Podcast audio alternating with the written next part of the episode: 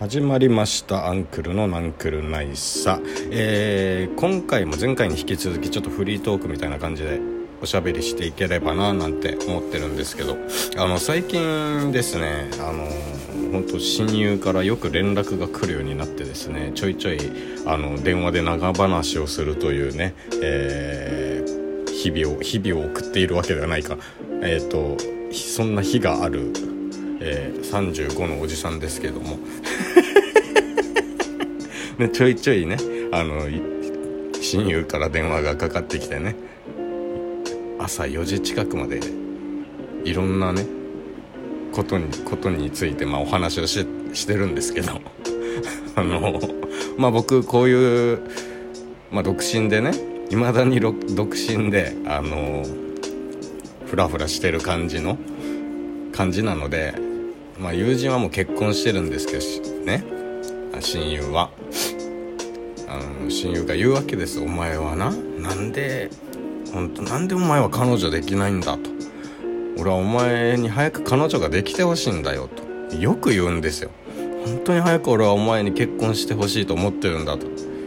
で俺はなんかそこにあんまりまあピンときてなくてまあまあまあまあもうタイミングなんじゃないみたいな。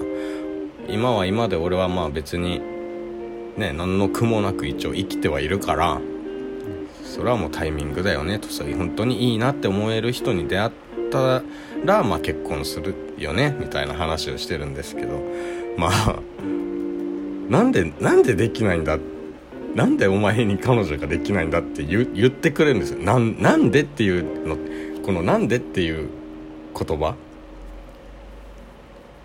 このそれが非常になんかまあ俺俺的にはまあ嬉しいっちゃ嬉しいんですよ。このお前みたいなやつ人がどうしてこう彼女ができないんだみたいな感じで感じに受け取れるじゃないですか。このなんでお前に彼女できないんだみたいな。なんかそれなんとなくこう心地よいというか 心地よくなってんじゃねえよって話なんですけどうぬぼれんなって話ですけどまあ嬉しいですよね。やっぱそれは。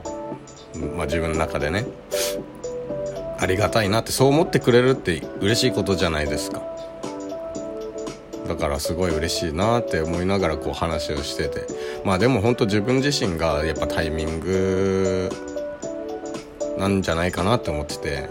そのまあ友人はねそのお前は自分に似た人か、まあ、お前のことを本当支えてくれるような人がいいと思うよみたいな。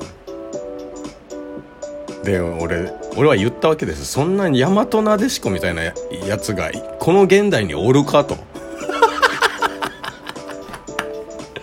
な？昨今あの男女平等だと言ってあのなんかわけわからんなんつうの？自称フェミニストがさギャーギャー吠えてるじゃないですか。女性専用車両作れだのなんだの。あまあ女性専用車両ありますけど、まあ、沖縄って電車文化がないので電車がないのでねモノレールはありますけども車社会なんであれなんですけど身近にあんまり感じられないですがまあ別にね俺そのなんだろう男女平等なのは別にいいんですよ。それに反対してるわけじゃないです一切。だしその本当のフェミニストの方々が言うこの女性も男性と同じように、まあ人まあ、いわゆる人として扱ってくださいよみたいな感じなんだよね。俺からしたらその本当にフェミニストの本当のフェミニストの方々が言ってることって。それこそあの、まあ、差別をなくすなくせみたいな感じでこう騒いでる人たちって俺正直ねはた俺から見たらですけどお前らがそもそも差別意識持ってるからそういう風に叫んでるんじゃねって思う時があるわけよ。うん。まあちょっとすごいね小難しい話をしちゃいますけどでも本当にそういう風に感じる時があって俺はねあんまりその精神的な疾患だとかそれこそ、えー、体に不自由がある方に対しても同じようにちょっと振る舞うようにしてるんですよ。かわいそうっていうのはあのやっぱ人間なんで自分より何か劣ってる人とかを見るとどうしてもあこの人ちょっとかわいそうだなとかっていう気持ちって出てしまうじゃないですか。でもなるべく俺はそれをこうフラットに、まあ、かわいそうという感覚はできるだけなくして同じように接するっていうことを心がけてるの。俺はね。それに対してなんかそれは別に男の人も女の人も一緒だし、まあ、基本的に男性っていうのは女性に対してやっぱり優しくなるのは当然なんでそこはちょっとねあのー、一緒じゃねえじゃねえかっていう人もいるかもしれない。それはもう仕方ない。だって女性と接してるんだから。お前もだって女性と接する時お前ちょっと反母しながら。ごめんなさい。えっと。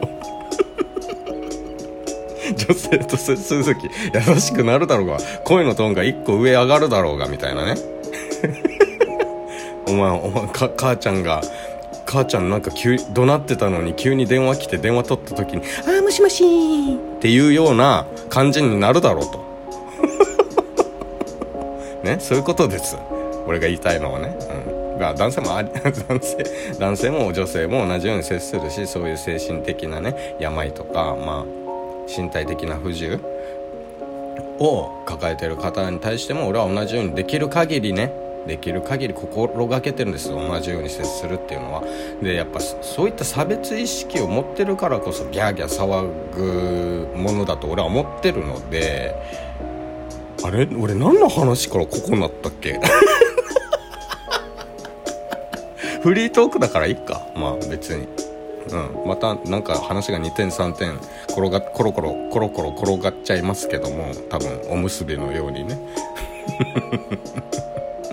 まあまあまあだからなんかね嫌なんですよねとりあえずそういうそういうのも嫌だよね。だからそういう人たちのせいで俺アートとかねそれこそ表現その人の思い描いている感情だとか考えだとかっていうものを形にしたり歌にしたり、えー、言葉にしたりいろんな形で表現してるものが潰されていくわけですよ。そういうのってマジで。ありますからね本当に。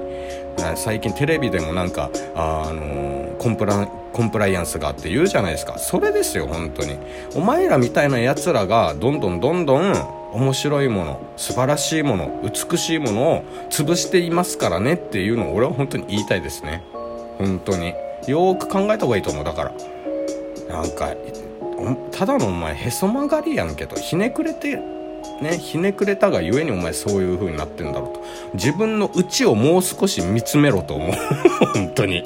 本当に思うもう。ね俺みたいなやつがねこんなことを言うのもあれですけどでも本当に思いますよ。自分もだって常にこう間違った考えをねしてしまってたりなんか、うん、あ誤ったね、発言をしてしまったりだとか誤ったことをしてしまったりってありますよ。人間なんで。だから全てを人間なんでで済ますつもりはないですけどそういったことってもう生きてる以上あるんですよ。やっぱどうしても。